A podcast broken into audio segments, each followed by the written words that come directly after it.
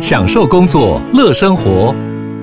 随时随地自在安排，高效工作不打折。 H P Dragonfly 一公斤轻巧机体搭配超长效电池，三比二萤幕比例，视野更高，看更多，支援触控功能，好看又好滑，顶尖安全的工作好伙伴。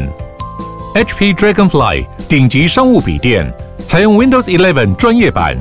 在任何地方展现卓越的工作表现。九八新闻台 F M 九十八点一 财经一路发，我是阮慕骅。哦，今天强势弱势股、哦、真的是分两大阵营、哦、发哥吃了泻药、哦、跌了 百分之三点七、哦、大盘指数负贡献十八点、哦、广达呢也跌了 百分之一 多、哦、将近 百分之二、哦、也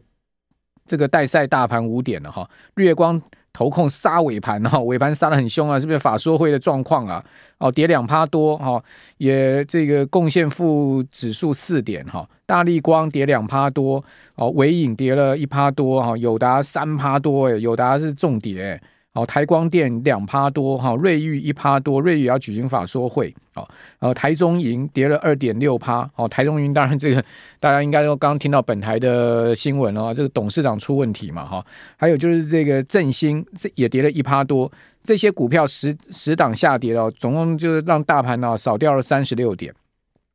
那什么很强呢？文业涨停、哦、台塑化、长荣、雅德克、哦、台达电、奇宏、华城、研华、南亚跟台塑。你哎，你有没有发现它涨的东西跟之前、哦、大家期待要上涨的股票不一样？像研华窜出来了，对不对？好、哦，然后台塑集团最近开始在反攻了、哦、这些塑化股今天表现的还不错、哦、那另外文月就是一直强的，今天它亮灯涨停、哦、那长荣海运股呢，今天突然又开始往上攻了。亚德克、哦、重回一千块、哦、世芯 K Y 啊，股王啊，今天呢盘中高点到四千了。哦，真的挑战四千关卡了、哦、创新天价、哦、这个历史最高价今天见到四千、哦、带动这个高价股走高啊。哦，亚德克 K Y 也反一千块大关嘛，所以台股总共有十二千金了。大盘呢是收涨了七十八点哦，涨的点点数不多啊，涨幅也不不是很大哦，但是个股啊表现得非常活泼哈、啊。好，那今天这个盘面，当然哦，美股是受到了联准会议席会议之后哦。那个鲍尔的鹰派谈话，这个鲍尔就是不想啊要降息啦，所以跟你讲说三月你别寄望降息，不过这应该也符合市场这个先前的，至少我的看法是三月不会降啦，我不知道大家怎么看啦，我一直都认为三月是不会降的。那他是说呢这个不可能过早降息，叫大家三月死了这条心啊，那当然影响了美股往下杀。我们赶快请教富兰克林投顾的资深协理梁佩玲，佩玲你好。慕骅，各位听众朋友大家好。好，这个鲍尔又把这个市场打了一棒槌嘛，对不对？好、哦，告诉大家三月死了这条心，我不会再降息，我不会三月降，可能是五月降。高盛马上立马出报告说五月降嘛。对，的确，其实本来联准会在去年十二月的时候，那时候大家本来都预期说，哎，他可能今年就是呃，蛮出乎市场预料的，就是在利率点阵图当中是出了今年要降息三码。但是如果回到 Fed Fund Watch、Fed Fund Watch 的一个状况，反而大家预期今年是要降息六码的。所以其实，在这种乐观预期之下，反而就是其实，在鲍尔昨天其实就等于是说了白话文给大家听哦。那主要其实有几个重点，第一个就是他对于整个美国景气展望的部分其实还是蛮正向的，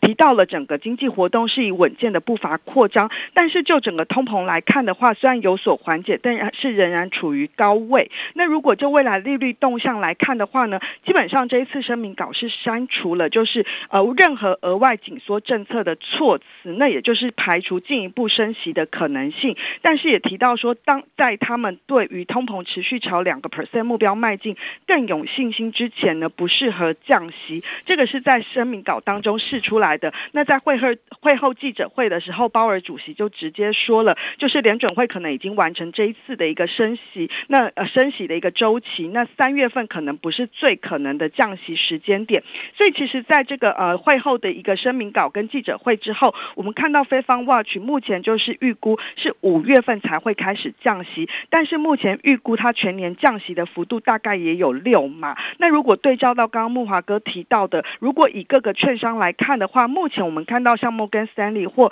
高盛还有野村，其实他们对于整个降息时间点的看法还是有一点错综，就是首次降息时间点，像高盛的确原本是预估三月，那现在已经递延到了五月，那野村也是预估是五月会开始降息，但是摩根斯坦利是认为要到六月，不过不管时间点是在呃五月或六月要首次的一个降息，但是如果就今年全年来看的话，目前预估大概是会降息四码到五码左右，所以我觉得其实对于投资人来说，真的也不用真的那么去拘泥说到底哪一个月要开始降息啦，因为其实如果就整个未来的趋势来看的话，联准会跟主要的央行就是要走向降息的这一条路，那这样的话其实不论就整个殖利率或者是对于整体的一个资金环境来看，应该就会处在一个相较于过去一两年是处在比较紧缩的状态，未来的资金环境就会相对的是比较宽松的状况、嗯好，不过鲍尔至少还是有一些鸽派的说法了、嗯、他就说呢，利率处在本轮的峰值，就是说现在利率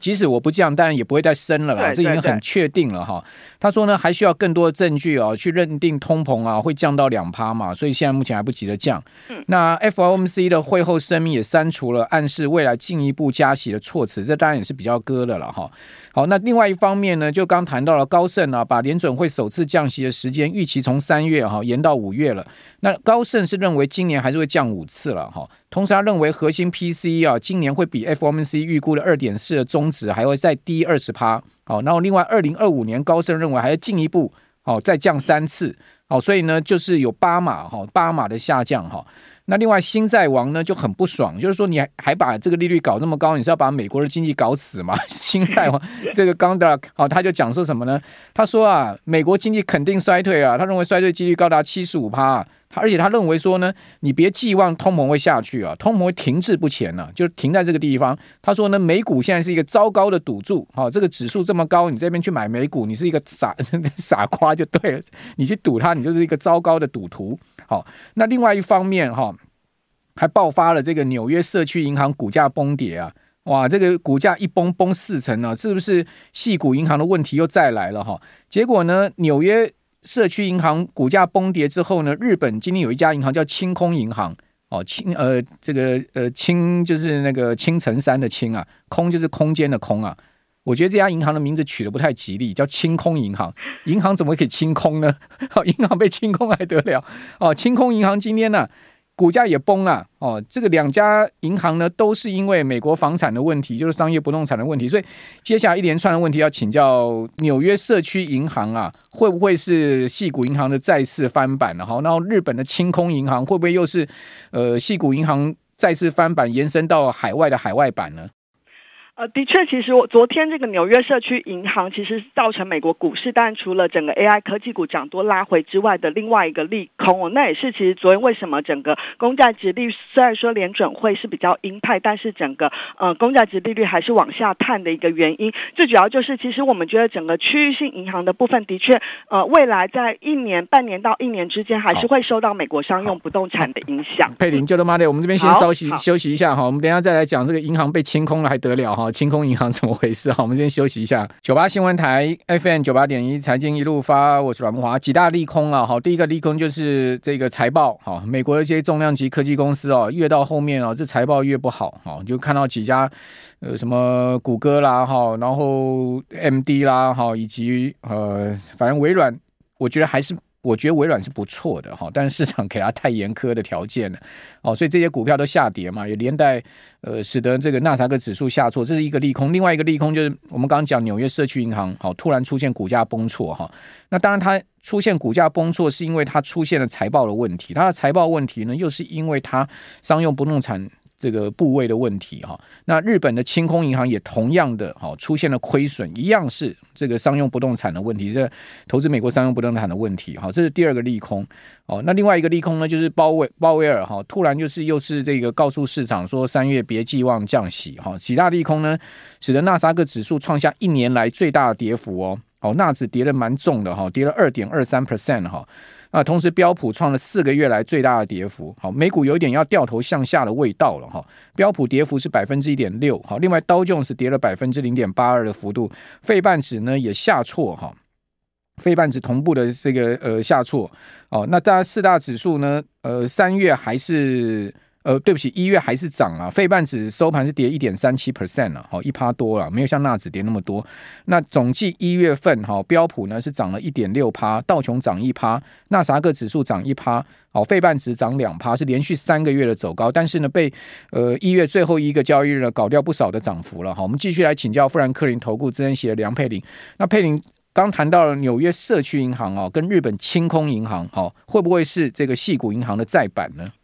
呃，的确，其实纽约地区呃社区银行，它的确跟去年就是它有收购 Signature 呃 Bank 这一家的一个大部分资产跟存款。那这一季为什么昨天股价出现了一个大跌，超过 百分之三十七？ 最主要也是因为它就是认列了商用不动产的一个贷款损失的准备，那也调降了它的一个股利，从原本的十七美分降到五美分。那基本上呃先讲结论好了。第一个，我们觉得其实以商用不动产来看的话，的确目前还是面临到一些结构性的问题，那包括了就是刚刚提到的明年底到期的一个呃之前到期的一个商用不动产债务，其实有高达有五千六百亿美金，其实这部分在区域性银行又是一个主要的一个持有的标的。那这部分其实我们觉得对于区域性银行还是会有一些呃包括了提列贷款损失准备这样的一个压力，还有对于获利还有在整个股利相部分呢都有会持续调降这部分的一个可能，但我们觉得并不会致呃会不会出现这种系统性的风险，我们觉得倒不至于啦。因为其实如果以目前整个呃区域性银行来看的话，可以看到当然商用不动产除了它本身包括了像是疫情过后有一些办公室它的一个呃空置率本来就一直比较偏高之外呢，其他的一个部分还是比较偏向于目前就是在联准会积极升息过后造成的一个冲击。那我们觉得如果万一真的还是出现了一些区域性银行造成的一些整个比较大家市场上的一个恐慌的状态的话，我们觉得联准会或者是整个联邦的一个存款保险这部分多少还是会呃出场来做一些呃有一些救援的一个动作，不至于会造成这种系统性的风险，但是个别公司这部分或者是个别银行可能还是会有一些利空的一个状况。那这也是我们强调的说，虽然说市场对于整个美国经济呃软着陆的预期目前我们觉得还是非常有呃可能的一个发生的情境，但是在这个景气比较偏弱的状态之下，还是最终会有一些信用的一个事件或者是违约的风险出现，所以这部分还是建议投资人可能在挑选标的上还是要采取比较精选的一个个股，或者是往一些中大型的一个优质的龙头企业来做靠拢，是比较可以呃比较防御这样子一个信用风险这样子的一个环境之下的策略。嗯，好，那 日, 日本清空银行呢，这个公布出来净利预期下调啊，嗯、而且呢是净亏损 一点九亿美元啊，这是这家银行二零零九年来首见的亏损，就是次贷风暴以来首见的亏损哈、啊。那之前呢，它原本的财测呢是赚一亿美元，一亿多哈、啊，结果呢从赚一亿多呢变成亏将近两亿美元啊，这是一一来一往一差差了三亿多啊，这是差距很大，这是一百亿台币耶、欸。嗯。哦，这个银行，日本清空银行是不是也是一个海外版呢、啊？呃，的确它，它因为它也是因为美国商用不动产的一个关系，所以这部分我觉得，尤其是呃，像之前矽谷银行发生事件，主要是它自己本身的一个就是营运的一个特殊，是相对比较集中在一些中小型的一些呃创呃刚创业的一些中小型科技股，所以其实如果真的是整体的一个美国商用不动产导致的，就是不论是美国境内或者是海外的银行都有出现问题的话，我觉得其实联准会跟其他的像日本央行这部分，我。我觉得还是会有一些动作啦，所以这部分当然短线上其实短线的股价我觉得会是一个首当其冲的一个呃的一个比较承压的一个标的，但是会不会进一步的扩散，我们觉得可能要再观察。那我们目前认为演变成系统性风险的几率还是相对比较低的。好，就美国的区域银行的指数啊，在呃昨天大跌 百分之六 哦。嗯，这个是去年三月矽谷银行最大的跌幅嘛，对对对对，所以基本上这个银行股不要碰，是不是？呃，就是我觉得还是比较偏向于特大型的啦，就像之前我们提到的一些像是 J P Morgan 啦，或者是高盛这种比较偏前几大的银行股，当然要避开的就是可能对于消费性或者是房贷业务这部分比重比较高，那比较靠拢在一些可能比较投资银行或者是在资产管理等等的业务。好，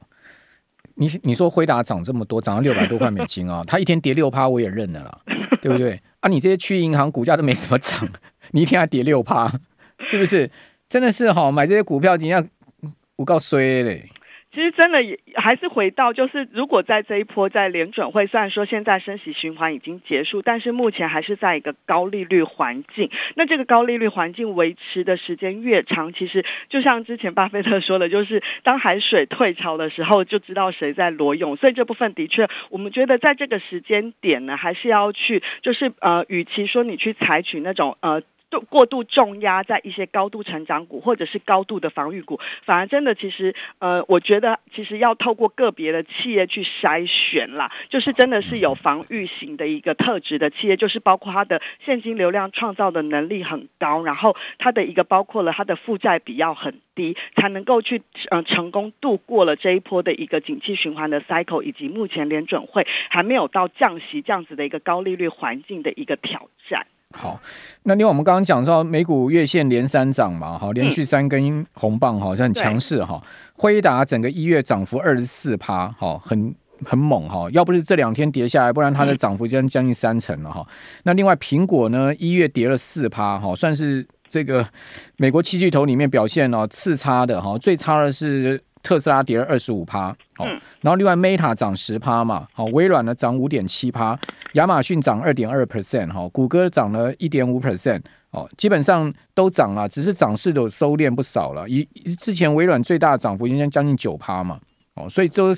都有拉回不少了，所以美股是不是要回头了？呃，我觉得，因为如果以像 C N N 的恐惧跟贪婪指数来看的话，我觉得的确今年的科技股涨幅是还是相对来的比较大一些，所以我觉得这部分做一个高档震荡整理应该是预期中式。那我觉得也是比较可以适度去消化先前的一个技术面过热的一个压力。那当然，因为如果以目前 Nasdaq 指数大概还在月线、季线之上，距离季线大概是不到三个 percent， 那半年线大概是七个多 percent。那我觉得其实以目前在随着财报公布之后的一个空窗期，整个股市美股应该会呈现一个比较偏向于高档震荡整理的一个情况，只要没有去大幅去跌破就是季线或者是这样子的一个中长期均线的一个关卡的话，我觉得应该都还是处在一个高档震荡整理的一个盘。那这部分我们觉得呃，这部分当然如果相较于债券，我反而现在因为很多投资人都会问说到底是要抱股过年还是要抱债券过年，那其实现阶段我反而会觉得可能去适度增加一些债券的资产，我觉得是相对比较可以让在过年期间或许会比较安心，然后比较可以平衡一点整个股市波动风险的一个方式啊。债债券再怎么样 不, 不会一天给你跌两趴、啊、那因为其实对股票一天股票一天两趴三趴都很家常便饭呢。对，那因为毕竟今年来的股市虽然美股大概也只有涨 百分之一点七， 可是其实强弱股的差异很大，就像科技股涨很多，但是有一些像特斯拉或电动车替代能源这种又跌很凶，那反而其实就我们觉得会有一些类股轮动，或者是就是强弱势股，就像台股一样，强弱势股会有一点就是互换互换位置的一个状况。但整体来看的话，其实但是相较于债券，其实真的过去经验不用等到联准会真的降息，它其实停止升息过后，整个复合债市其实平均大概后两年大概就可以涨十几到二十几个 percent。那我们觉得，因为现阶段大家你去考虑，哎，呃，买公债好，还是投资级债好，或者是非投资等级债，其实你就透过这种复合债的方式去掌握，让经理人去调配。OK， 非常谢谢梁佩玲。